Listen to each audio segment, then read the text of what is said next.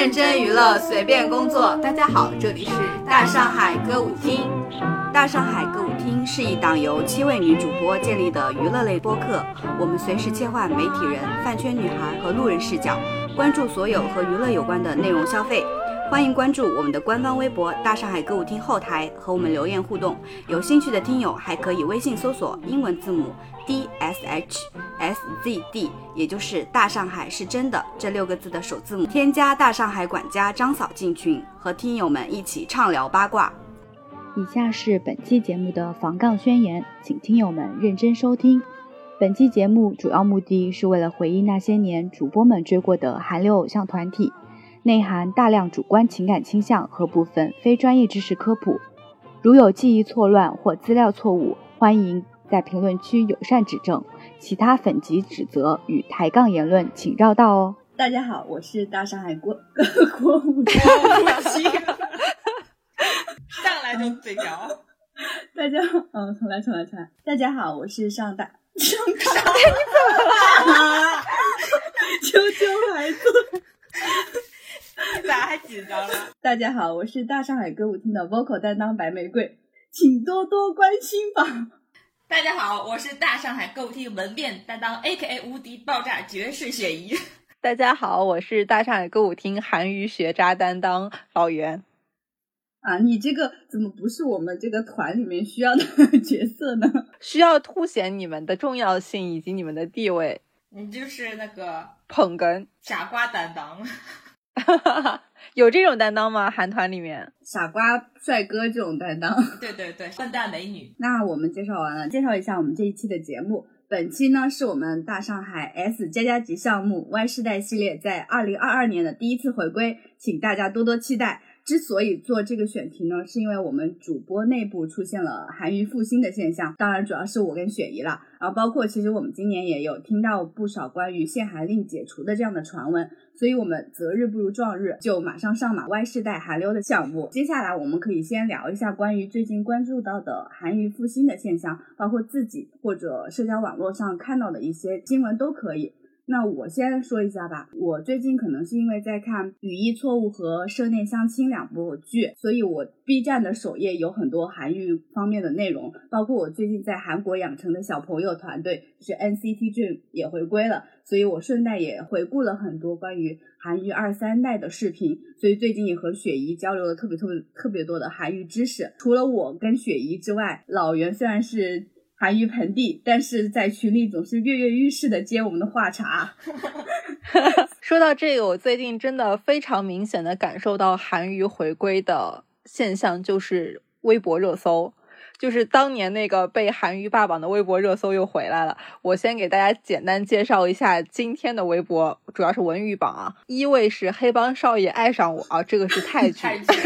哎，我昨天看一集，哎，我也看了，我今天也看了，还可以，好看吗？挺好看的，第一集。这个不如叫那个少爷爱上酒保，不是保镖吗？他原来是酒保，然后少爷让他去做保镖的。哎呦哎，那个跑题了，跑题了，快回来！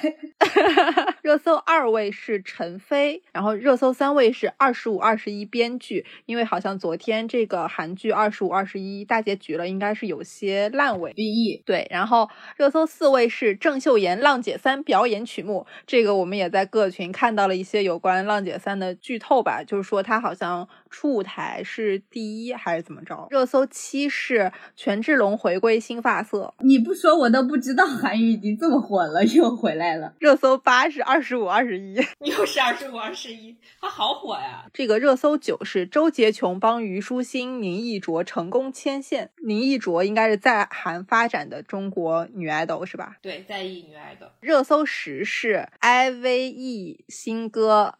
Love 啥啥啥 MV 预告，看的是韩娱专榜吧？接着接着还没完呢，热搜十一是社内相亲哦，社内相亲最近是有点火，我是承认的。然后热搜十三是那个小樱花新女团出道预告。啊，恭喜孝良。看微博，陈飞是 Stray Kids 的一对团内 CP 他们最近好火呀！啊！我为什么好火啊？我他们那个 BGM 梅尼耶就特别火，相当于这个热搜前十五，它可能占据了十二到十三个位置，这还刨去了一些泰国人占据的位置，留给中国人的只有。一个 最近就比以前真的是多很多了。包括我今天早晨刷微博的时候，我关注的一个可能定位是在 L A 的一个博主，他之前也都是在发一些欧美娱乐相关的资讯。今天他发了大概八百条有关防弹少年团出席格莱美的各种内容。我记得防弹之前是不是去过格莱美？去过吧，我好像他们还参加了国外的一个综艺节目，还去上面表演来着，大哥是好几年前。反正他们就是那个时候就是在欧美挺火的嘛。他们在欧美好像还真的是人气蛮高的。可能前两天有一部动画电影特别火，那个小熊猫吗？对对，就是那个红色的小熊猫的那个。它里面那些女孩不是追星嘛，追的那个团好像也是韩团。我以为他们追的是 F 四。他们有人说是有点像防弹的那个感觉。他们说里面有一个男孩的形象是根据防弹里面哪一个成员的形象设计的，好像说是有编剧还是什么，类似于有透露这样的信息，也也没有确认啊。我们现在这这这些信息不是非常确认的信。如果有不对的，大家直接在评论区指正就好了。哎，我的韩语复兴就是，首先我最近不是深耕抖音平台嘛，就抖音里面会推出好多好多，就是你随便刷的时候会出现好多韩团的舞台给你推送过来，包括一些综艺的 cut 或者是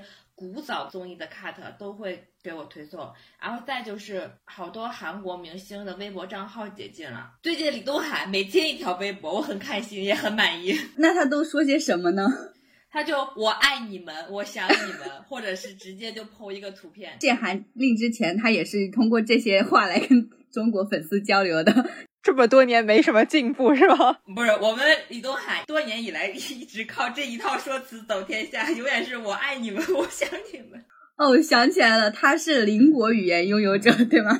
韩语也说的不太好。因为我们不是特意邀请老袁加入了这期节目嘛，那为了让老袁能够融入我们，所以雪姨在录制之前也紧急给老袁进行了一对一的授课。正式开始之前呢，我们就先给老袁做一个韩语知识测试，看看老袁这两天的学习成果怎么样。因为老袁基础实在太差，因为因为他甚至认为 Wonder Girls 是少女时代的英文名，所以我们下面的题会比较基础，那也就是雪姨画过重点的。那雪姨开始吧，先。我就挑了三首歌，都是我给你画过的重点，我现在给你播一下啊。好紧张。第一首啊，第一首。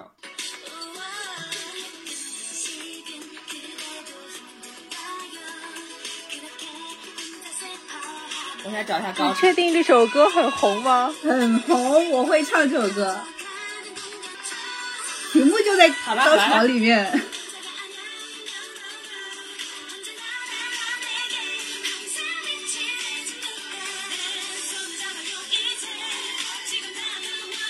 是那个 No No No 吗？对对，Bingo！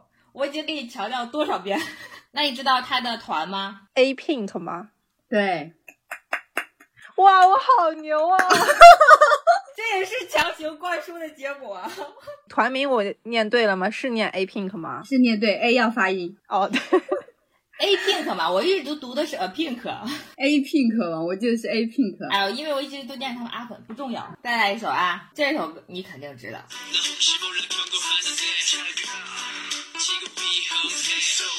这也太简单了吧，老袁？这是啥？给你个提示，这个团里有好多个你认识的人，人多吗？多。放一下高潮部分。马上啊，等一下，来了。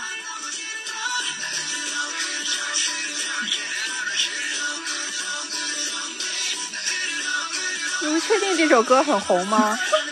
这首歌很红。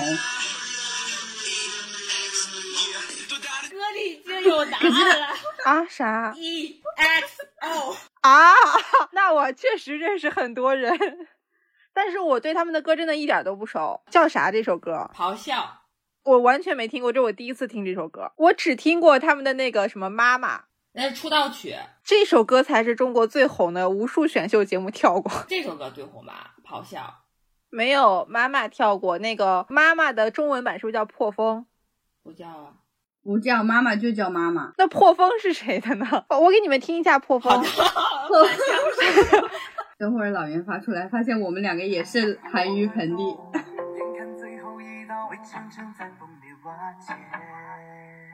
听到了吗？听是听到了，但一点都不熟。对啊，我怀疑你。啊，这这怎么是时代少年团的破风？我我放错了。我就刚刚说这不熟啊。哎，一样啊，这旋律。哦，我知道这首歌，但我想不起来他是哪个团了。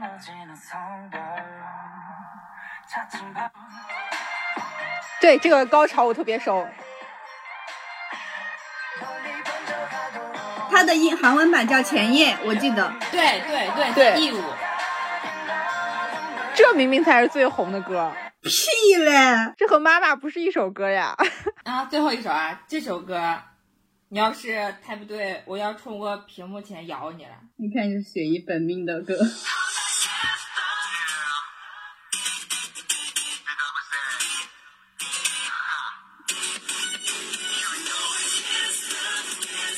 这是那个 Super Junior 的歌，我知道。嗯。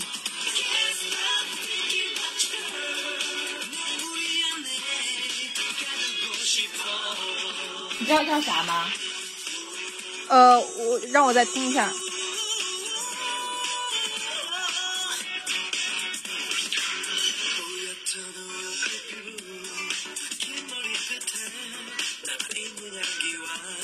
我猜不出来，但是我肯定听过它，就叫 You。哦哦哦，我知道了，那个一个字母那个。对对对，这是我给你找的三首歌，猜对了一个吧？啊，猜对了一个半啊，一个半，一个半，猜对了一个半。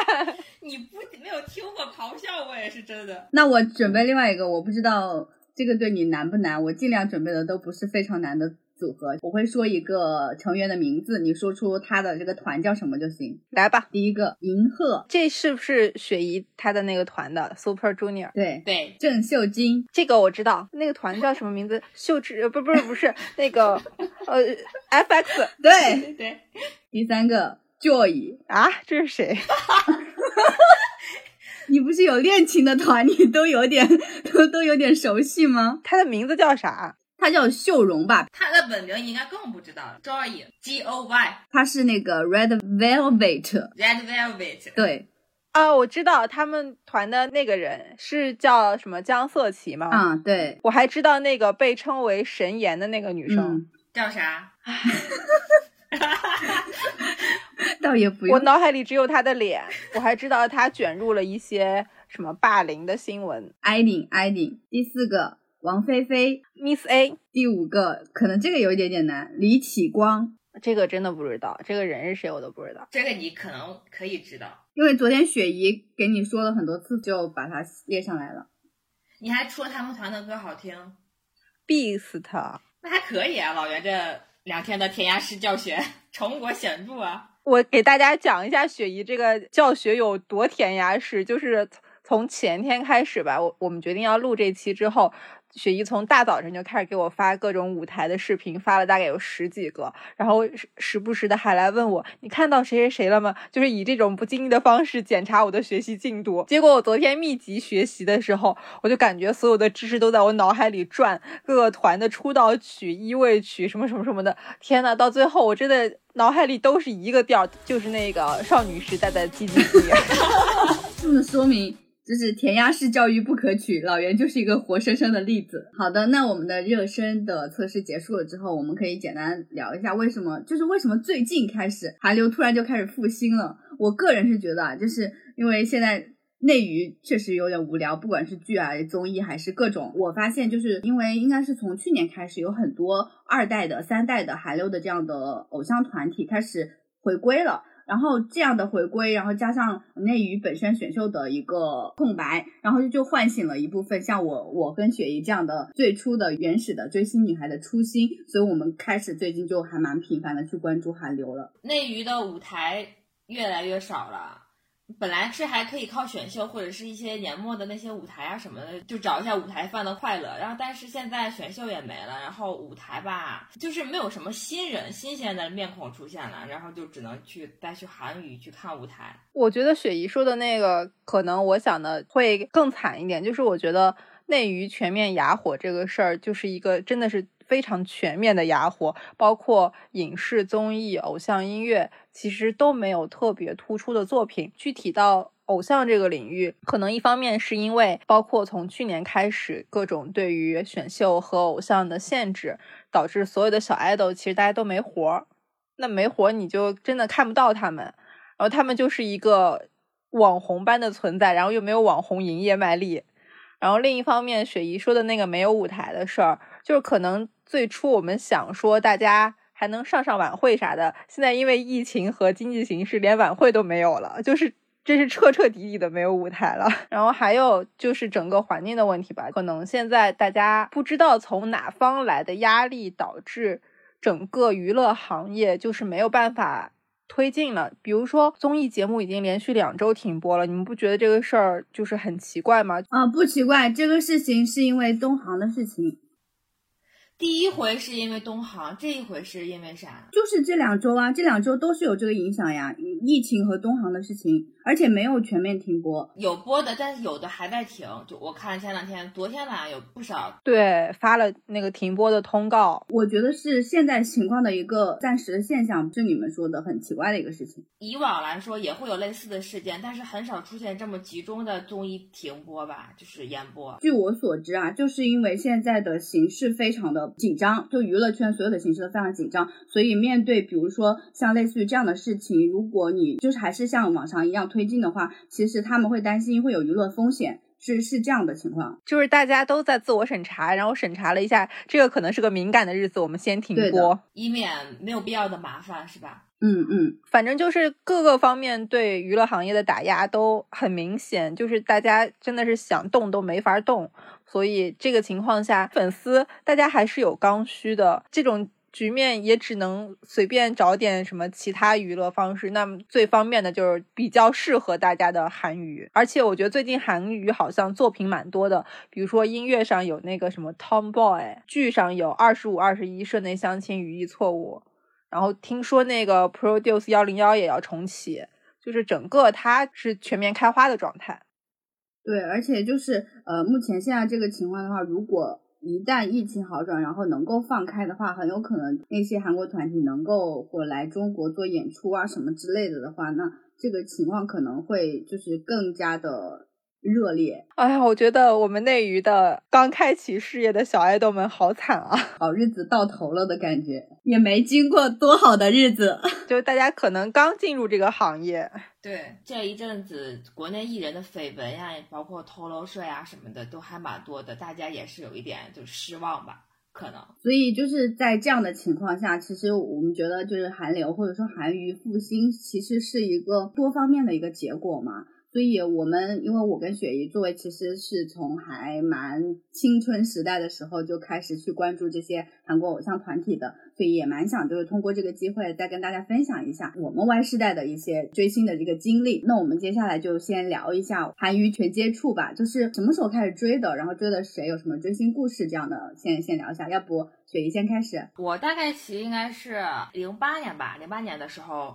我是通过 S J 的综艺入的坑，然后入坑以后就是开始磕了贺海。但其实那个年代，我们上学也没有手机可以带，然后我还要。住校高中嘛，只有放假回家的时候，会从那个网上去贴吧里看一些他们的消息，然后最近有一些什么舞台呀，发了什么歌，或者是有什么综艺什么的，然后回家就集中的补一通，然后等到这个假期结束又回学校。为了缓解怎么也见不到自己爱豆的这个相思之情，我 跟我朋友从那个学校订了一个小杂志，就是那种三十二开的小杂志，我都忘了名字了，但是就全。不都是娱乐板块，就是娱乐新闻。它分内娱和韩娱，前面有一些国内的，包括台湾娱乐的知识，后面有一大部分都是写的是韩国的。每个月分两本，上半月一刊，下半月一刊。我只记得当时是很流行的那个杂志，是不是叫《当代歌坛》啊？那个也有，但那个贵。有很多这种杂志去讲国外的事情。那我比你早一点点。我应该是七零七年系统去接触的，因为我我记得当时一个契机是韩庚上《越挫越开心》这个节目，这个节目应该也是时代的眼泪了。这节目都没有了。我当时觉得《越挫越开心》就是每一期都很好笑，我是持续会看这个节目的。然后当时刚好有一期节目是韩庚上，他应该是第一次在国内上综艺节目，我当时觉得哇，怎么会有这么帅的人？就打开了韩国审美，完完全全的戳到了我，知道吧？然后我当时觉得哇，真的好厉害，而且他们当时把也不是说捧得很高，就是给他塑造的一个，就是在韩流这么受欢迎的情况下，我们有一个中国人韩庚，他在韩国的这个组合里面作为一员，而且也还蛮受欢迎的，真不错，真厉害，就就持续关注他。所以韩庚是国内在韩娱上第一位比较有地位的人，是吗？他是中国在韩国出道的第一个人，第一个艺人，作为偶像团体出道的第一个中国人。哇，那确实很厉害。对，但他当时其实确实也很境遇很尴尬。怎么说？他是大概零一年的时候通过 S M 的选秀进入的 Super Junior。其实当时 S M 也没有经验，当时韩国有一个法律保护，就是保护本籍艺人，然后对于外籍人是有一些表演限制的，就是你外籍艺人只能签两个还是三个电视台，超过这三个以外的电视台你是不能有露脸的。所以当时有很多。打歌节目，韩庚是不能去，或者是去的话也得戴着面具，而且他当时的签证还是旅游签证，多方的掣肘，就让韩庚当时其实确实蛮难的。他相当于我觉得也是打开了。在韩无辜人员的一个局面。那我听你这个，觉得他是一个美强惨的人设，因为当时好像他回国内上节目的时候，也有渲染他这些悲惨境遇吧。就当时好像还有那个什么粉丝给他写的歌特别有名什么的。对，那个歌挺有名的，这里可以插一下，那首歌还蛮好听的。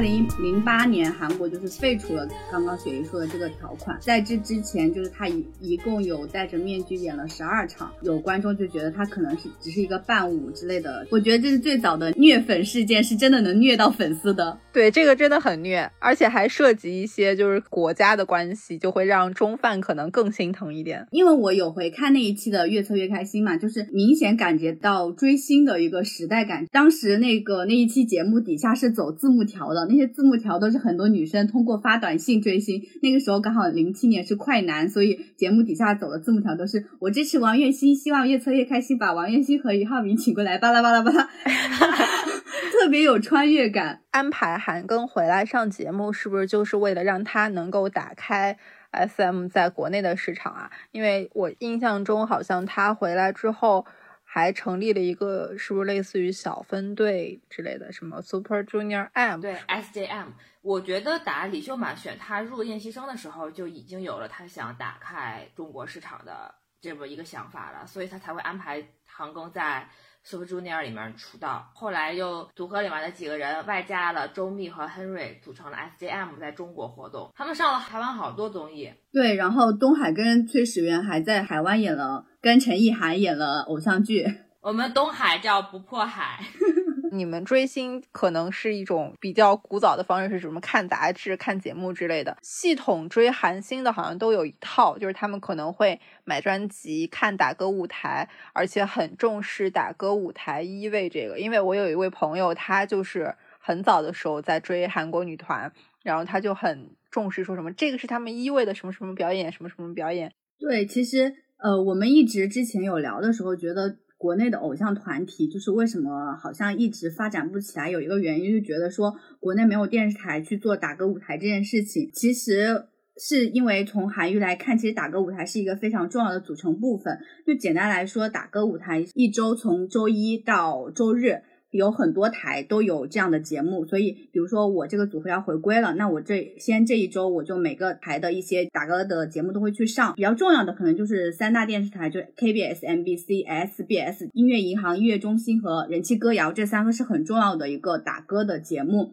就是如果在这三个电视台里面拿到了一位的话，含金量是很高的。就是你怎么拿一位，它一般都是看销量、你 MV 的油管的播放量、音源，还有投票。具体他们的各项占比其实不大一样，一般的话就是一个团回归的，就一个节目一周是一次一位吧，第一周应该是不会有候补，他可能就是第二周去候补，候补一位就可能一二三这三个团，你们根据这一星期的这个活动，到底最后哪个各项总分加起来是最高的，他就是这一周的一位。其实一般是非常厉害的团回归，第二周会有候补，第一周的成绩会最好，因为每周基本上都会有组合回归。这个已经让我听到了一些，就是我。脑海里已经有数据女工做数据的那个场面了，打榜的雏形是吗？算是吧，因为里面他们这个。工业里面，你只有拿了三大台的一位，才算是能说这个组合是在韩国有姓名的。所以有的组合可能活动了三四年才能拿到，甚至更长的时间才能拿到一个一位，他们就在台上真是可以哭出来的那种。比如说还有投票什么的，这都是很流程化的一个事情。但是打歌节目的虽然占比各种占比是不一样的，但是基本上占比最高的都是音源。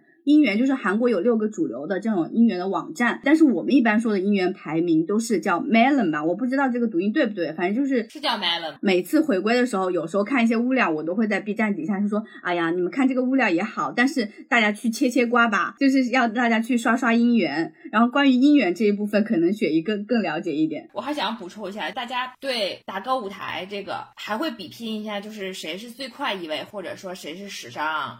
最多一位的获得者，对我今天看有一个统计，就是男团最快一位的应该是 Winner，他们只用了四天，出道四天就拿下了第一个打歌舞台的一位。然后女团是像 Kepler、IVE 这个团到底咋读呀义乌 Ivy 不知道瞎念吧？Kepler 那个团是九九九出道的，然后那个 IVE 那个团是张元英和安宥真，就是原来 SG ONE 解散以后回星传他们出道的那个团。还有一个是 Vivi V I V I Z 啊，Vivi 子 Girlfriend 他们重组以后那个团都是七天以后得的一位。对，所以就是像这些，他们其实都是原来有很大的人气累积、粉丝基础的。对，所以他们就是说出来的这个新曲之后，其实前面有很多人可能都是知道，所以当时这个人气累积，所以他们会比较快拿到一位。就是可能正常的团要打到二周、三周才会慢慢的拿到一位这样。能在几天、十几天以内拿下一个一位，就已经算很快了。而且团团在回归的时候也会比，就是你会连续拿下多少个一位，多长时间。当年 XO 那个 c o m Baby 好像就连续拿了超级多的一位，具体多少我也忘了。刚刚你们描述的这一整套。配置它其实都是以粉丝打榜为基础的，就是这些打歌舞台的一位，它还是有含金量的吗？因为可能就是有粉丝反复刷票，就是它要看销量的，它会有一个销量的占比，就是买专辑。买专辑不等于刷榜，买专辑它也是一个粉丝不断投入的过程啊，就是所有这些都是需要粉丝投入金钱或者时间来支撑的一个系统。对啊，在韩国他们不会有关于这个的质疑嘛？就比如说你是一个数据堆起来的，可是你这个销量是很重要的一个东西。那如果是你真的能把这个钱买到这里，这个没有什么可以质疑的。它不像你我理解的，我们内娱的就是数据女工去刷榜这件事情，他看真金白银的这个是很重要的比例。音源的下载是要用下载券的，下载券是要花钱买的。对，所以这个也不是数据，也是金钱。哦，那打歌舞台的一位和直接他们在音乐圈的流传度这些相关的吗？它也会有占比，比如说油管的你 MV 的播放量也会算比例里面的一个维度，综合很多方面的。对，而且这个打歌意味，你粉丝会做一方面，这是肯定的，因为每个团的粉丝都会去做一些数据。但其次是，如果你这个歌真的是会很洗脑，或者说流传度很广，很多路人是会真的下场去听、去下载，或者说去买你的专辑、去刷你的 MV，可以很明显的感受到。你包括像这次 G I 的回归，我觉得路人牌也很大。其实我听到这儿，我觉得打歌舞台这个东西更像偶像生态内的一个内循环，是吗？你这个总结我没法接，为啥？因为它不是一个纯内循环的东西，它其实是一个指标。我觉得是它先给你一个舞台，让你去展示你们这一次的作品，然后再通过粉丝的反应来比较公正的去评价你这一次出来新曲的水平是什么样子的。我的想法就是说，这个系统里面有其他类型的歌手参与吗？比如说像什么李迪啊，什么那种，就是他们的 title 是歌手而不是偶像的这种。我是这个角度想了解一下，基本上没有吧？所以它是一个纯面向 idol 的，会有 solo 歌手，比如说 IU，像这种会有。但是 IU 他好像还是算 idol 吧？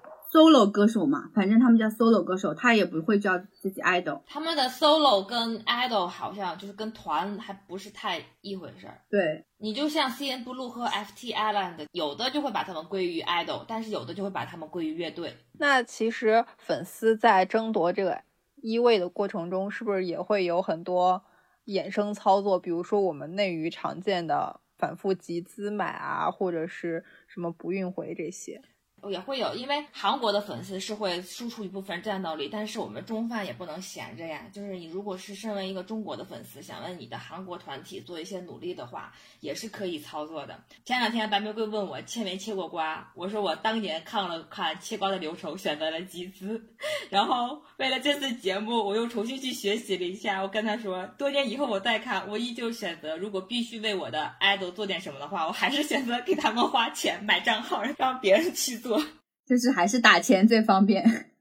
对，我就大概其看了一下切瓜的流程，可以跟大家伙儿简介一下。就是我不能保证全部都是正确，或者是说多么详细。然后如果有比较细致的操作，大家可以在评论区给我们补充。我就大概把流程念一念，你们俩也感受一下为什么我会选择依旧花钱不切瓜。切瓜，呃，首先什么是切瓜？切瓜就是因为这个韩国的音乐网站叫 Melon。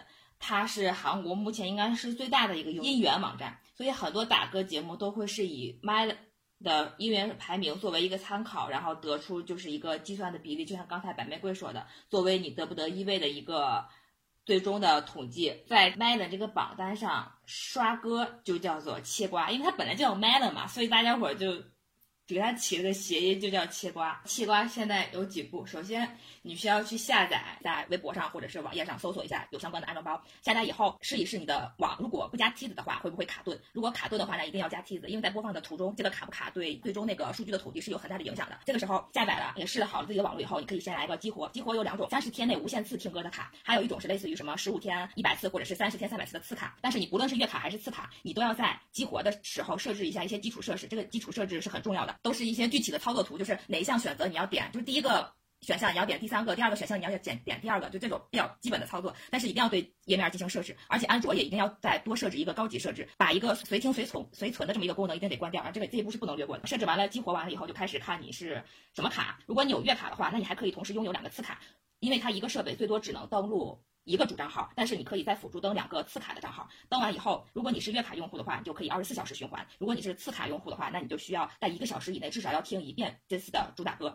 但是不要听太多，因为听其他的歌也要消耗这个的次数。就是进入到这个页面了，然后进入到这个页面的第一项，你要去找到你自己爱豆的那个主页，把你这个爱豆的名字这个主页你先收藏一下，然后把相关的缓存都清一下，然后再设置歌单。歌单的设置呢，基本上是要设置。大概要有一个小时，这个一个小时是有这一次的主打新专的主打歌是要有的，然后这次新专的非主打也要添加一些，如果添加不够的话，可以挑一些以前的主打加进去，然后最好在这个歌单里面新专主打要出现二到四次为最佳，然后整个歌单的时长最好是有一个小时，每天晚上北京时间二十三点，也就是韩国时间的二十四点这个时候，这个歌单要删除一下，然后第二天重新建，为的就是防止被系统默认为你是机器人在刷榜，这样会影响那个数据的计算。再一个就是听歌的过程中呢，一定要开一点声音，声音可以不用很大，但是一定要有，而且音质最好选择是 AAC 幺二八 K。听歌的时候不要快进，不要暂停，也不要拖进度条，这些都会对你的计算有有影响。然后等到音源上线以后，一定要在音源上线之后的前五分钟以内完整的听完一次这次的主打歌，然后点赞加收藏什么的，最好在音源上线的三十分钟之内，在听着其他非主打歌的情况之下，把主打歌进行一次下载。这个下载呢是要有它专门的下载券，这个下载券呢是你在某宝买账号的时候要提前跟卖家说的，说我买这个账号，你里面要给我加一张什么什么什么什么什么歌的下载券，然后到了那个时候你再要再去下载。下载完了以后，请立刻删除，这个一定是要删除的。然后并且要检查一下你手机里面有没有从其他非 Melon 或者是说别的地方下载过的这个歌的本地资源，你都不要有，因为 Melon 是一个流媒体，它计算的是在线播放音乐的这么一个数据。如果你有下载歌曲的话，当你的网络不好或者出现卡顿的时候，就有可能会默认为离线播放，这样的话就会影响它数据的计算。所以你一定要清除缓存，一定要把这个东西全部要下载，然后你就可以开始用你的歌单开始循环进行切挂了。这就是大概的一个流程，而且还有几个注意事项，就是一定不要去评论和那个打分，因为海外 IP 给这个专辑打分和评论都会给它降一些基础的分值，就会影响专辑的排名。他们一般有一个叫做 DNA 的东西，DNA 的东西就是一个每首歌的播放次数，在每天都可以在 Melon 里面显示，然后就可以查一下你今天数据做的怎么样啊，明天要怎么努力。大概其就是这么一个流程。你们觉得花钱还是打数据？花钱，花钱，但是这个教程实在是太详细了。我刚才已经想到了，就到时候这段一定要倍速，倍速剪辑，体现出它的这个复杂性。我有一个问题是关于你刚才提到的一些操作，可能会涉及到一些什么购买下载券，那这个券它的单价大概是怎么样的？一个次卡带一个下载券，大概是要三四十块钱。如果是那种无线听的月卡带下载券，就要八九十块钱了。我当时听到你说不能呃评论、不能打分什么的，我想到了现在微博快转，大家不是都不让快转吗？快转降权重。我觉得那个不能评论、不能打分，就是针对海外粉丝的。哎，你看它这个是啊，次卡是十五天账号加一百二十次听歌是三十。十五天账号加一百二十次听歌加下载是四十，大概大概其下载就是十块钱吧，减一下。但是你看你们这个下载也只是完成一个下载的动作，还不能留着这个音源听，因为你害怕。到时候如果有信号干扰，它会播放这个不计算流媒体的播放数据，就是这个下载纯是为了下载的数据好看而已。是是因为下载是占比重的，下载是要占百分之六十还是百分之五十？最后的排行太像我们的超话了，就是一个精密的数学以及流程问题。对，就是你环环相扣，你每个环节都不能出错。让我想到了内娱的各种玩法。内娱已经被各种玩法玩死了，但是我就很奇怪，为什么韩娱他们还是能够不间断的一直延续这种玩法？没有人提出质疑吗？觉得这个很多都是无用功，都是在割粉丝韭菜。可是你你有没有想过，其实他这件事情是维护了普通收听者的利益。如果我不是粉丝，我就想下这首歌，那我出十块钱下载就行了，我不管你降不降什么权重。我就反正保存着，我就听就行了。这些所有的玩法其实是粉丝自己想出来的，要帮助偶像去往上走的。但其实他是在维护这个饭圈生态的同时，也在保护所有普通听歌者的权益。我我好像是这么理解的，就听雪姨的这个想法，就整个这一套玩法都和内娱现在正在。剔除掉的玩法是一样的，你不能摒除国情去讨论这件事情。韩国就是一个娱乐立国的国家，它整个对于这个娱乐粉丝经济生态是支持的，所以你在这个生态上面。创造经济价值，那就 OK。对他们来说，大家会把这个看作我们日常消费一样，就大家投进去的钱不是浪费，而是在支持这个产业不断的运转。我我觉得可以这么理解。国内的这些音乐网站或者视频网站，他们还是有一种就是要主动去收割这部分权益的这个动机在的。比如说，他们可以设置无限购买和那种所谓的什么白金榜啊，什么这个榜那个榜的。那这个可能是有关音源的收听，但我觉得就是在你们追二。代团或者三代团那个时候，就很多粉丝，大家另一个主要的操作还是从海外代购专辑。当时我买专辑的时候，主要也是跟着一些站子买，后来这两年就开始直接自己在淘宝买了。淘宝是官方的吗？就是代购店。以前追的比较紧的时候，关注的站子多，现在就直接淘宝搜，就有那些韩国专辑代购店，就从里面买就好。你们以前买专辑的时候是只买自己一份，还是会超额购买呢？我就是会自买自己一份，但是大家伙还是会有那种类似于。买完之后不运回，当时的操作有很多是这种情况，就是我假如说我买了十个专辑，买十个专辑以后，我可以选择邮回来一个，然后剩下的那九个我不运回，然后冲销量用。因为要包括运费的话，是另外一笔很大的开销，所以为了节省，把钱用在刀刃上，去给那个 idol 冲销量，所以他们会选择不运回，对吗？对，这个和现在内娱大家买杂志、买各种东西不运回。是一模一样的，所以起源就是韩团专辑不运回，是吧？可是内娱我觉得还好吧，内娱的这个邮政系列这么发达，内娱你再发达，你的量也是很惊人的，一个人买几千本、几百本，就是大家都是没有地方储存的。不一样的地方在于，其实呃，内娱很多，比如说你说的杂志这个事情，它可能是杂志本身和后援会进行勾兑的这种。呃，我这里可以讲一个小故事，就是因为我有一个关系很好的朋友，他曾经做过韩团的贴吧的一个重要的工作人员。他说他们那会儿最主要的工作就是组织大家一起代购专辑。他那会儿就经常每天在包专辑，然后可能每张专辑也不会收大家太多的钱，那些多出来的钱。会给大家印一些周边什么的，一起塞在专辑里。那会儿还是一个纯为爱发电的。嗯，他们把给粉丝印周边那个东西叫什么来着？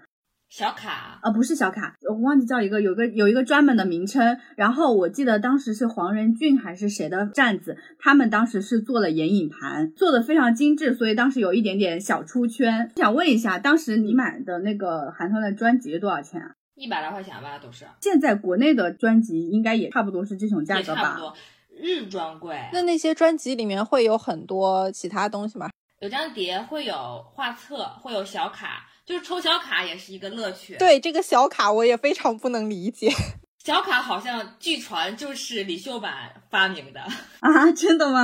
之前在网上看过一个消息，我不知道是不是他发明，但是我那次看的新闻就说这个开发就是李秀满想出来的。你像我们一个团，假如说十个人或者十几个人，我不知道我我买的这个专辑在开封之前里面的小卡是谁，但是如果我又为了得到我爱豆的小卡，我可能会多买几张。但我买到一定次数还得不到，我就我就会去换卡，就会专门换卡的群和现在还有会有换卡的超话。哦，我觉得这个设计很妙。就是有点像我们小时候吃干脆面集那个卡，这一方面可以刺激你重复购买，另一方面它又组织了一个饭圈内的互相交流和互动的过程。后来他不就又出了专辑封面都按照人来了吗？这又是一个 刺激大家购买的，因为可以 battle。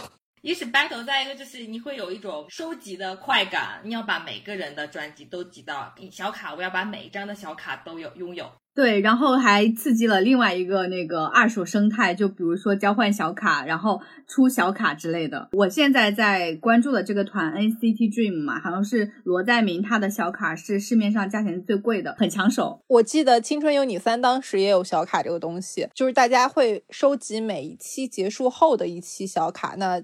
如果早入坑的人，可能就以正常价钱买到了；然后如果晚入坑的，可能就要去闲鱼上收大家早期的那些小卡。热门选手，后期火起来的热门选手，比如我弟弟，小卡涨得比较厉害，这也能插，这也能插，你真是见缝插针啊！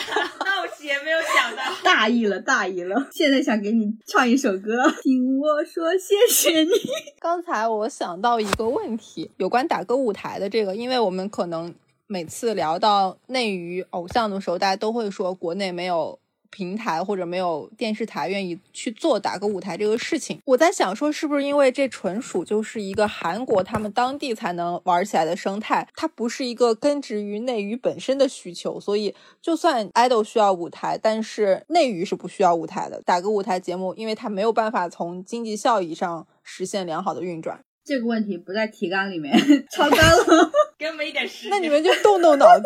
我们一人不回答超纲的问题，你重新列采访提纲。怎么这么耍大牌啊？这段一定要给你保留。那我这道题就留给听友吧。就这个问题，这些大牌主播都不愿意回答，我就抛给大家。不过像韩国他们那些就是新出来的偶像，因为非常多，所以它其实能够完成，就每一周每一周可能。都会有新的组合出来打歌这件事情，就是你的资源足够丰富，而且我发现我看的时候，那些打歌的节目应该都是没有赞助商的。没有这个打歌节目，他们上的时候也没有通告费，就纯属是一个宣传的节目，只要给他们提供一个录制的场景就好。其实国内也不是没有办过打歌舞台，但是就是大家应该是觉得入不敷出，或者说经济效益不成正比。我觉得这是需要一个。很多生态里面长期耕耘的事情，首先你本身你这个偶像生态是一个健康的，是一个能长期发展的。那么我虽然前期看不到经济效益，但是我一直做，那这个生态总能起来，有可能是这样。我们觉得我们内娱像这个偶像生态没有一个持续向好的这样的一个基本面，确实也没有必要。而且我记得的是，他们那个打歌舞台有一个蛮重要的东西，应该是直拍吧。直拍这个东西好像是经纪公司需要从打歌的电视台那边买过来的。因为韩国的偶像团体太多了，所以打歌舞台永远不缺。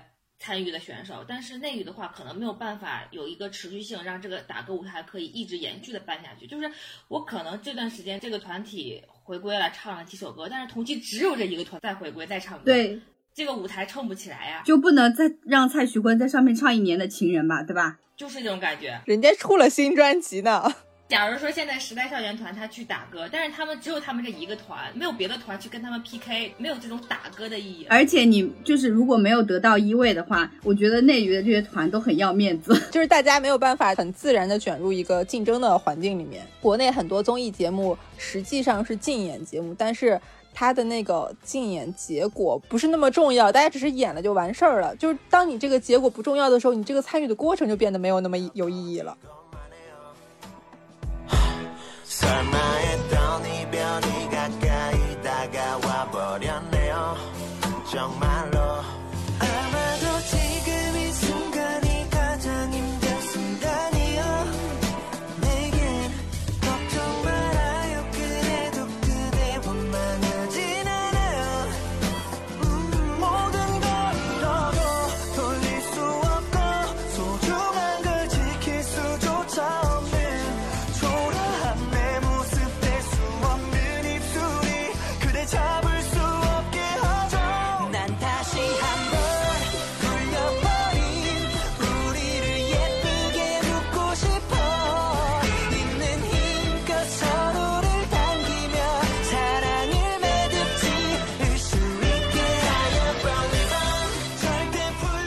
的，那刚才我们可能提到了打歌舞台，其实韩国偶像还有很多就是面向他们或者由他们衍生的一些综艺节目，也是对内娱影响很大，或者说对于追韩团的体验来说很重要的东西。个人其实其实看打歌舞台并不是最多的，我不是特别喜欢看。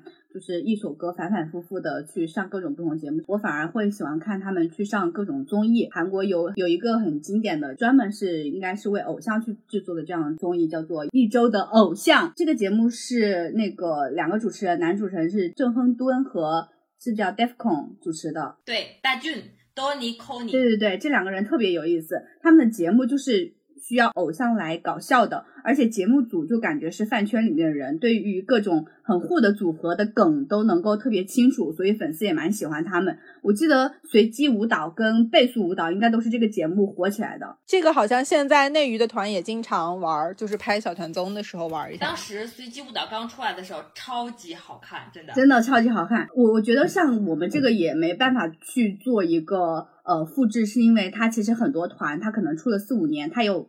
很多首主打歌，不管是主打歌还是热门曲，它有很多首。我在里面放这些随便的那些歌，然后你根据这个来跳自己的舞蹈。其实这件事情是还蛮有意思的。你说如果像我们内地的一个，其实你也没有那么多歌曲可以支撑，你可能就只能跳别人的舞了。咱们国家比较火的团都是属于限定团。也就两年，像倍速舞蹈这种，就随机舞蹈和倍速舞蹈这种，都特别能吸粉的地方在于，它能看出你这个团跳的到底是不是刀群舞。另外回来说，刀群舞在内娱也不重要，只要这个音乐一响，你能知道是哪一个 part 哪个环节。我的走位也很重要，业务能力就展现的淋漓尽致。是的，像之前雪姨好像说那个小女友他们是那个倍速舞蹈带火的吧？其实他们的歌舞就特别快。他们的动作特别多，然后他们还加上二倍速的话，就整个其实就是特别累的一个状态。但当时，他们好像在节目里面表现特别好，然后那一段就是应该是引起韩网热议吧。然后这个组合的业务能力也挺出圈的。当时他那首歌好像就叫《时间流逝》，那个歌也挺好听啊，那首歌很好听。然后后来这个节目就是在一八年的时候，两个主持人宣布下车，下车。就是在韩国，就相当于说退出这个节目，离开这个节目就是下车。然后四月份的时候，这个原来这个节目是 MBC 的节目，后来这个节目组集体跳槽到了 JTBC，开了一个新的节目叫 Idol Room，还是这两个主持人，然后舞美什么什么全换，但是节目形式是一样的。那个一周的偶像也还在放，但是请的就是别的主持人，现在也还在。但是 Idol Room 当时就转移到看这个节目了，也特别好笑。Beast 啊、高光啊，他们上的那些节目都都还蛮有意思的。我记得最近觉得特别有意思的一期应该是外国人那期，也不是最近，就之前看的一期，我还推荐给雪姨看那期。那期我也看我，那期挺好玩的，就是在韩务工人员。对对对，有很多有好几个在韩务工的中国人都上了那个节目，就综艺效果还挺好的。那除了这个一周的偶像，还有一个可能这两年在内娱复制的比较好的，就是偶像运动会。偶像运动会其实是二零一零年开始播出的，它从二零一零年开始，每年春节和中秋都会放两次，是 MBC 的也是。它中间只停过两次，一次是二零一四年十月号停播了一次，还有一次是二零一七年 MBC 罢工 停了一次。到二零二零年吧，都还在有偶像运动会。其实看过我们国家超新星运动会的人都应该有一个大概的概念，它就是把一群爱豆们集合在一起，然后办一场运动会。包括什么一百一十米栏呀、跳高、标枪，后续又加了一些类似于艺术体操、健美操、篮球、足球。最近两年还把电竞加了进进去，吃鸡。那我觉得这个基本上超新星就是一比一复制了呗。呃，就是最早的时候是爱奇艺还是腾讯，是不是还买了他们的版权？爱奇艺当年也有，但是好像没有腾讯办的这么火。对他办了一届吧，应该是。就这个就属于可以把爱豆们都集合在一起，而且还有一个原因是。有可能一些原来不太知名的团体，有可能会通过偶像运动会一炮而红。对的，idol 很适合参加运动会，因为运动会天然就有那种青春的感觉，还会产生那种什么团体荣誉感之类的。因为好像听说他们会有一些团体项目，而且你为自己的队友应援什么这种，都是特别有故事的事儿。少男少女加上运动，这个场景太美好了。你这个是非常路人观感的美好的想象，但是也会有很多粉丝觉得参加奥运会很容易受伤，所以也希望公司不要让他们的爱豆参加，也有这样的情况。这个格局太小了，哪个社好像是不参加的，还是参加的很少的那种？SM 就参加的很少，YG 几乎没有吧？SM 主要是因为 运动好的人不太多啊，对对对，不是因为不想去，是真的。不太行，运动好的人不是很多。早年间，XO 当时鹿晗还在的时候，还去踢足球，黄子韬跳高，然后吴亦凡射箭什么的。啊，黄子韬没有去参加武术项目吗？没有武术项目，武术是咱们国家限定，人家那边是一健美操。像我知道，白玫瑰推荐过很多次程潇在偶像运动会上的表现，就说这个是他的出圈之作。那还有哪些人是通过？偶像运动会爆红的，我考一下你，那你看了没？我看了，你都发了八百次了，那你为什么不评价啊？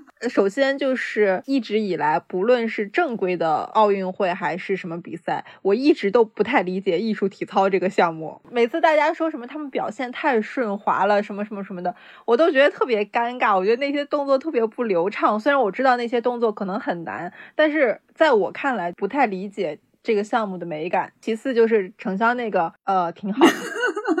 你好敷衍啊！我有被你敷衍到。你看了吗？这让我怀疑你看它的真实性。我看了，不是就那个球操嘛，就是接球啥。还有球操，有圈操，还有带操，你都看了吗？他只看了出圈那个。带操是我觉得最美的，但是他失误了吧？对，有失误了，但是我觉得。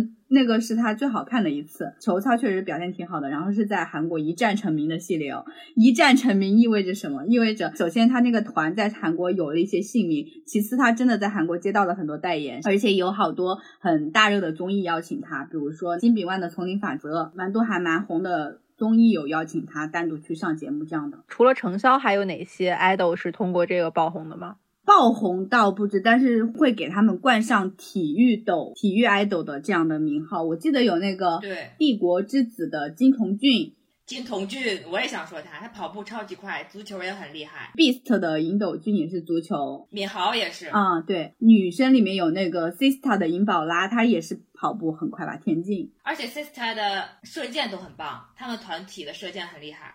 对，看起来其实国内外就容易产生小出圈的这种项目都是差不多的，都是跑步和艺术体操，还有射箭。射箭还蛮容易出圈的，本身这是一个有看点的一个项目吧。而且因为当射箭的时候要对准 idol 的脸，怼脸，原来是这样。经常容易有神颜，就是好多人会在射箭的时候就是那种名场面。对他们说，射箭项目特别容易出神图，即使你射了零环。像那个什么艾琳、周子瑜，早先他们还有那个摔跤比赛呢，腿上绑那个绳，来来回回摔。其实偶像运动会的前身就是摔跤特辑。嗯，他们好像是以在中秋还是什么时候有做摔跤比赛的这种传统。对对对，然后后来就是为了说增加一些多样性和趣味性吧，才开始做的偶像运动会。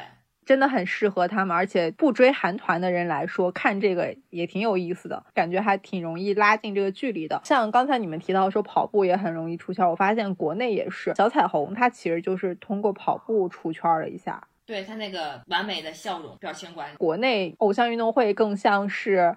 偶像相亲大会，那在韩国也是类似的情况吗？也有这种情况，因为之前我看有一个综艺是谁啊？他们去上了，就是以一种八卦的心态说，你在那个偶像运动会的时候，你能看出来谁和谁其实好像是在谈恋爱的这种。对，其实不止一组偶像嘛，然后又还蛮多偶像。我记得惠利就德善所在那个团 Girls Day，对他们好像是上人生酒馆的时候有有说过这个事情，就是说其实是前男友和前女友大型的见面会的这种现场。那个李准就 a m b l e 的李准，他好像说的比较露骨一点，他就说啊，你看到那个场面，这个人、这个人、这个人他们都聊过，就好像动物园，就引起了很大的争论，然后很多粉丝就说想要。取消这个偶像运动会，那有了内娱的这个知识，我发现我理解这个还理解的蛮顺利的，而且因为。他们那个运动会是有各家粉丝都会进场，是一个很大的体育馆，所以会有很多很多直拍，但是也有很多没有镜头的地方，可能就是有一些互动。对对对对对对，这是 CP 粉的天堂，就是大家会根据当天你们俩在角落里面有什么互动啊，你躺在他腿上了，他摸了摸你哪哪哪，这些都是后续很有说头的地方。就很遗憾，我的 CP 没有机会参加这种运动会。那我刚才听到你们说韩团的粉丝，他们还蛮希望取消偶像运动会，因为会有这些传闻。那大家怎么会允许自己的爱豆去参加我们结婚了这种顶级 CP 节目呢？也不允许吵架，吵得非常厉害。倪虹和宋茜那会儿的粉丝可是吵得很厉害呢，就喜欢的人也多，但是伪粉丝的也厉害。但是这在韩国是一个非常火的节目吧？就是。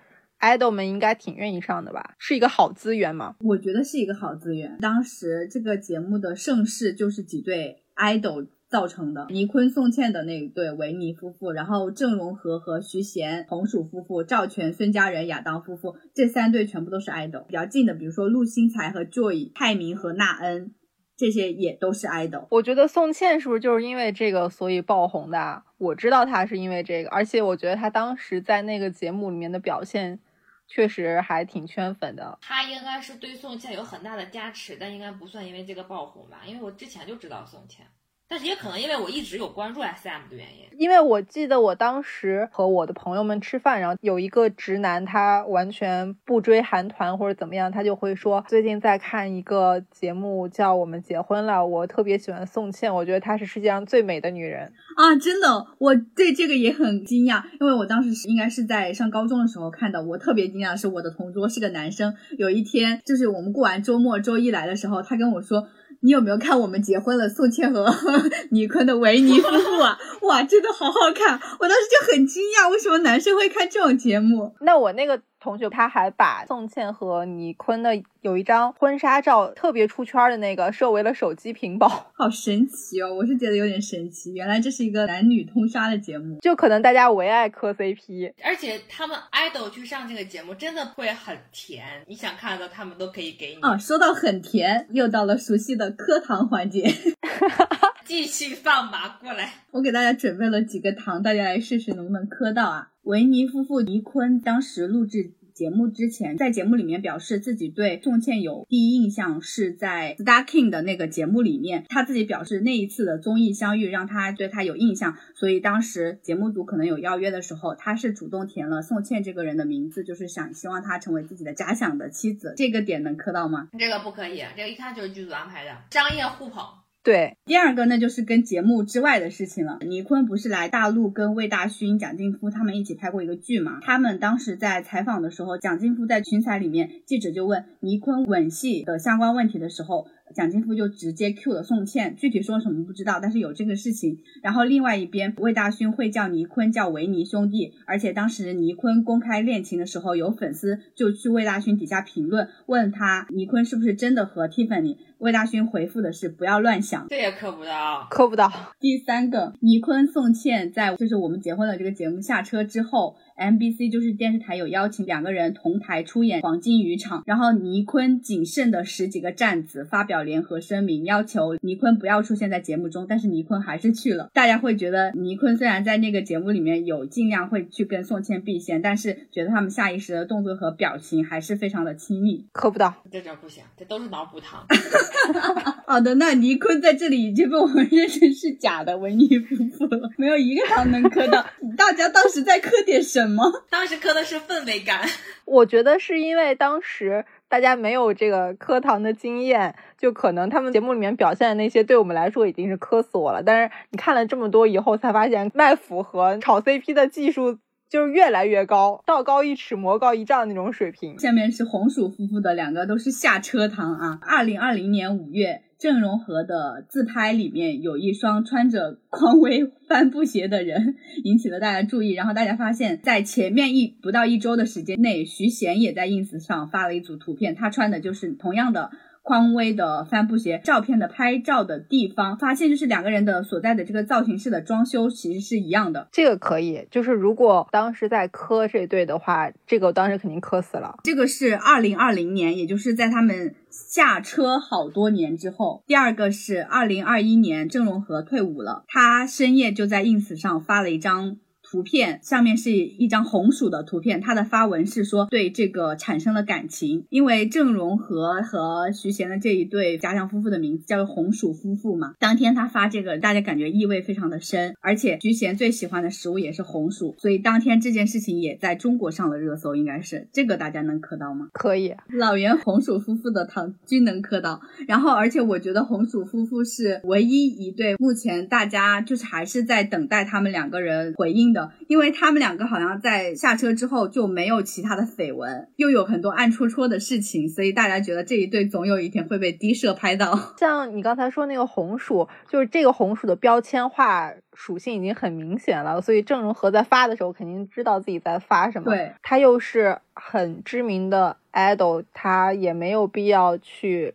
炒这个事儿，所以我觉得这个可以磕到。但有没有可能是人家真的就想吃红薯了呢？那他没必要发 ins 啊，你自己吃不就得了？粉丝肯定知道红薯是什么意思。为什么我会觉得红薯夫妇这个我还能小磕一把呢？是因为我之前的室友是郑容和在中国的一个唯粉的站子，然后当时这个事情上热搜之后，我还问过他，他表示非常的生气和难过，因为他不是 CP 粉嘛，他作为一个很深刻的粉丝，他并没有说觉得这个事情是假的。而是觉得这个事情是真的，所以他会表示生气难过。这个事情就更加印证了，我觉得这一对是可以浅磕一把的。这个节目其实也有很多加的版本，还有很多国际版，自己的 idol 和一个外国人这样。这个我也知道，是不是有中国的郭雪芙，还有鬼鬼？鬼鬼牛啊，又在韩国炒 CP，又在大侦探炒 CP。他在韩国炒完 CP 之后，应该没多久，他也在韩国出道了呀。出道还发糖了，因为。他去韩国打歌的时候，玉泽演去看他了吧？我不知道是看他还是两个人碰到了之类的。这个国际版还有两季，然后当时也是想看一下有没有国际的可能性。大家知不知道，其实这个还有中国 SM G 版，这个非常非常。早有奎贤吧？对对对，有跟那个谁娄艺潇。对对对，圭贤和娄艺潇，还有那个 Tiara 的成员孝敏和付辛博。哦，对，想起来。但是这个只有两期，是那个情人节特别版。本来是是 MBC 跟 SMG 联合制作的，就想试播一下，看一下在中国有没有水花。播完之后就 just so so，所以这个节目就也没有了后续。最近不是也在看一些 SJ 的一些综艺嘛？我发现圭贤用的是中国的中式菜刀，娄艺潇当时。在那个节目里面 打开自己的行李的时候，一开始拿了一把菜刀出来，就是菜刀这个事情对于这两个人，他们叫菜刀夫妇吧？是不是？对，好像是。这对于这两个人也是有有一些意义的。那会儿是不是国内还不流行磕死我了，所以他才没什么水花？那个时候我觉得是因为制作有点差吧，而且你就两期节目，你你就开始真的夫妇生活了，你觉得这个完全没有情感铺垫，怎么可能大爆一场呢？选的人是不是也不太合适？因为在韩国，他其实是选 idol 比较多，圭贤和孝敏也都是 idol 啊。当然，在国内可能 idol 还不是那么成熟，所以 idol 的受众也不是那么成熟。我觉得 idol 跟综艺真的是标配，就是如果演员上综艺，就是不如 idol 上综艺有意思。哎，那我有一个好奇的就是。我们结婚了这么多期，就没有一对是真的吗？有那个神话里面的钱进跟李诗英，就是两个人假想之后，真的公开谈恋爱了，但是没没多久就分手了。我觉得这个有点像恋综，就是大家可能在那个环境下怎么怎么样，但是真的要相处，可能又是另一种感觉了。是不是这个节目现在停掉了？已经啊，早就停掉了，应该停了好几年了。我最后一波看的可能就是陆星材和 Joy 了。我应该也是那一对。之前好像就是在去年吧，有一段时间有一个消息是说他们可能打算重启这个节目，然后后来又辟谣，就可能这个还是有市场的。我想看重启，拜托了。我觉得中国可以搞一下，让那些没工作的小爱豆去节目上谈恋爱吧。可拉倒吧，一块吃个饭都要被骂，你何必要搞这种综艺？不不不，可是我觉得现在中国很多有爱豆参加的综艺节目，你都可以当成那个看。话是这样说。但是还是可以搞得更进一步一点嘛，亲密一点是吗？对，那我还是想看韩国爱豆谈恋爱，因为我觉得韩国爱豆谈恋爱有竞技感。那中国也有啊？我觉得中国现在塌房的，你你根本对于我们的这种认知就是他就是会谈恋爱的。而不是像韩国那种，就是我们把恋爱这件事情是明明确确会当成一个禁令这种感觉的。那你去谈恋爱，我会觉得这有一种对抗的感觉。但是中国爱的我不会，我很期待看，就是如果办中国版的话，粉丝中间的暗潮汹涌，包括 CP 粉的崛起，大家各种决斗。你没有发现 CP 粉崛起的一个前提是他们其实。这两个人都没有非常重的唯粉基础，CP 粉才会崛起。嗯如果两个人都是自己各自粉丝很多的，很难就会压下来，是吧？他们没有起势的机会。比如说之前《青春有你二》的时候，蔡徐坤和谢可寅有一段时间他们的 CP 有冒头的趋势，然后就被蔡徐坤的粉丝把超话炸了。那肯定坤坤这种不不容电燃啊！而且两个人就是这个咖位不匹配，马嘉祺和谢可寅。匹配吗？年龄不匹配，不不匹配啊！不知道他们俩的 CP 超话还在不在？但他俩年龄应该是差不多的。谢可寅挺小的，那就是认知不匹配。就是在我的印象里，她还是小孩。谢可寅的出场就已经是成熟女性了。对对对对对。还有其他综艺，你们想要重要介绍一下吗？还有一个是也是古早的一个综艺，叫《强心脏》，它是韩国 SBS 的。是二零零九年首播，第一季的时候主持是江虎东和李胜基。第二季的时候，因为江虎东当时有那个逃税的绯闻嘛，然后他就下车了，主持人就换成了申东烨和李东旭。它是一个什么样的节目呢？就类似于说，请来二十多个艺人，然后每期会给你一个主题，各个艺人会根据这个主题来讲自己的小故事。讲完小故事以后，然后去 battle，然后选出一个全场最佳的人，这个人就是最佳抢心脏的这个获得者。嗯，我无法理解这种节目。就可能因为我没看过，它特别搞笑，给你一个主题，你自己的爱豆会把自己生活中的一些跟哪怕是或者是跟成员相处呀，或者是自己生活中的一些故事交流出来，就相当于是一个小型的脱口秀。那我了解了，大家本质上还是希望通过这个来看他们生活里的样子，其实就是爱豆版的脱口秀大会。就是你还是要搞笑的，对，搞笑的讲出来你身边的故事。BigBang 呀，还有少女时代、Super Junior，他们都去过，他们那几期都超级好笑，我都可以给大家指路案例。就二零一二年七月的 SJ 著名三瓶盖水事件，还有就是一二年 YG Family 特辑。都很好笑，那到时候把这个我们贴在 show notes 吧。如果大家感兴趣的话，可以去 show notes 查找，然后观看。这个节目后来也没有了，也很可惜。对，我觉得这个节目就属于那种非常重人力的，因为他每期要请十几二十个嘉宾去坐在现场哦。而且其实也很考验当时现场的 idol 的综艺感。我突然想到前两天看到的，因为这个节目录的时间实在是太长，加西他是不是 after school 的，在录制中间睡着了。当场睡觉，然后被江虎东抓了出来。我以前还爱看一个叫李秀根和金炳万的上流社会，还是金炳万和李秀根的上流社会？这个因为因为我没有看过，但是我觉得有秀根叔的综艺都不会太差。那除了雪姨、白玫瑰，有什么要补充的吗？我我想推荐一期，就是有一个节目叫《三百六十度秀》吧，当时 XO 去上了那一期节目，那一期的张艺兴非常有梗，我好像看了那个，只看张艺兴的部分就可以了，也也可以 也可以 get 到笑点。我的意思是说，那对雪姨是重大挑战。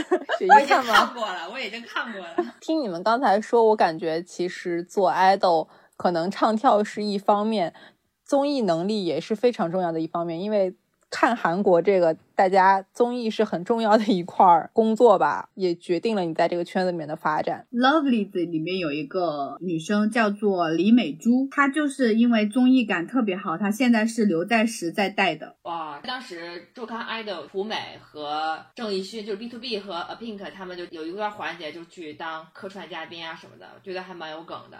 对，其实王嘉尔在韩国的综艺里面也蛮有梗的。对对对，在韩国来说，你一个人有综艺感这件事情是会很圈粉的，然后你说不定就会因为某一个名场面出圈。国内现在也有这个趋势。范范丞丞 对我想脑海里也是范丞丞和小鬼的接骨，啊，不是接骨，是那个正骨。正骨。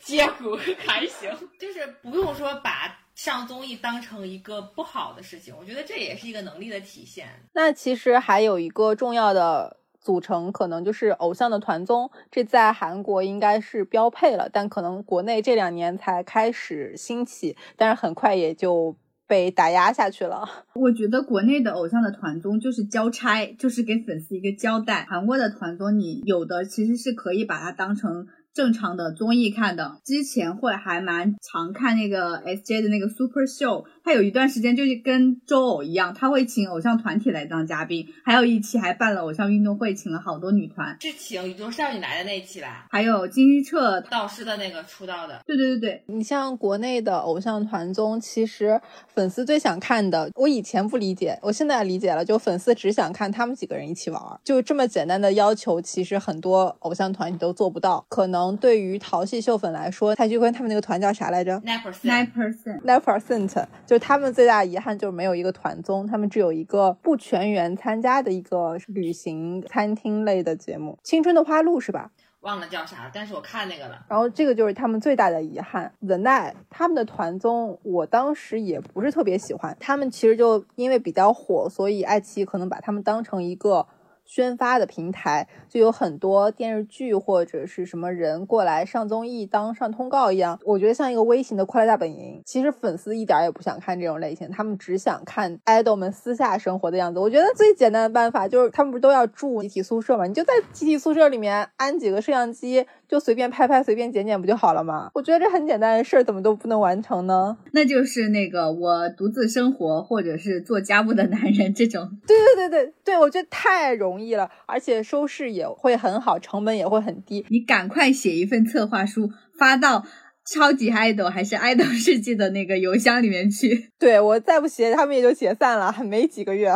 但你刚刚说的这个形式，我突然想到，其实我们国家之前做过，就是那个快乐男生，当时在那个城堡，我就喜欢看那个，我当时特别喜欢看那个。那个波波的很多糖都是在那个里面出来的，我也是看那个看的。未必不是一个好思路。团队的团综就不需要什么 MC 什么的，也不需要特定的演播厅，宿舍里拍一拍，然后出去旅旅游、逛逛街啊，或者是说去游乐场都 OK。我是觉得分阶段的，就是它基础的一个功能，就是其实是粉丝向的，就是给粉丝展示一些东西。但可能对我来说比较高阶，比如像那样出道了好几年的这样的团，那我就想看他们有什么综艺感去释放，会更像正常综艺的这样的团综。基本上刚出道的这一两年的团综都是比较内部的，因为等到他们成长以后，才有可能说是去吸收、去接纳一些外团的人去互动。有的刚开始的团综，大家还放不太开，就别说请别人了。概括起来就是内娱不行，内娱完了，内娱没救了。唉。一声长叹呀！那我们这期结尾来玩一个韩综里面经常玩的小游戏，叫三行诗。雪姨能不能简单介绍一下游戏规则？三行诗就是会给你三个字，然后每一句话的开头都要用这个这三个字里边儿。哎，这样应该怎么说？造句，然后类似于一个藏头诗，以每个句的前一个字都是要用这个词的字的音。那我们这次三行诗的这个需要造句的词就是大上海。那首先雪姨先，然后我，然后白玫瑰吧。我跟你说，我的这个就真的，等一下，我我应该这个应该，你得起头，你给我起，对对对，我给你起。好，我们开始。大大大大大大，上上了我好累啊，还，还羞还羞还羞还羞，这是啥这是啥？姐这是啥？大上海，这是一个那个什么运动的一个新生吗？嗯，一语双关。那接下来老袁，大大家好，今天热搜看了吗？上上上下下都是韩剧韩团，海海外娱乐风生水起，我们内娱怎么办啊？可以不错，这个很跟时事结合。到白玫瑰了，我给你起啊，大大家好，我是白玫瑰。上上半场 Y 世代韩娱盘点到这就结束了，海还等什么？赶快订阅我们大上海歌舞厅啊！哇，你这个很好，完美。完美，最好下半场也插进来也可以。那我们这期就到这儿，拜拜拜拜。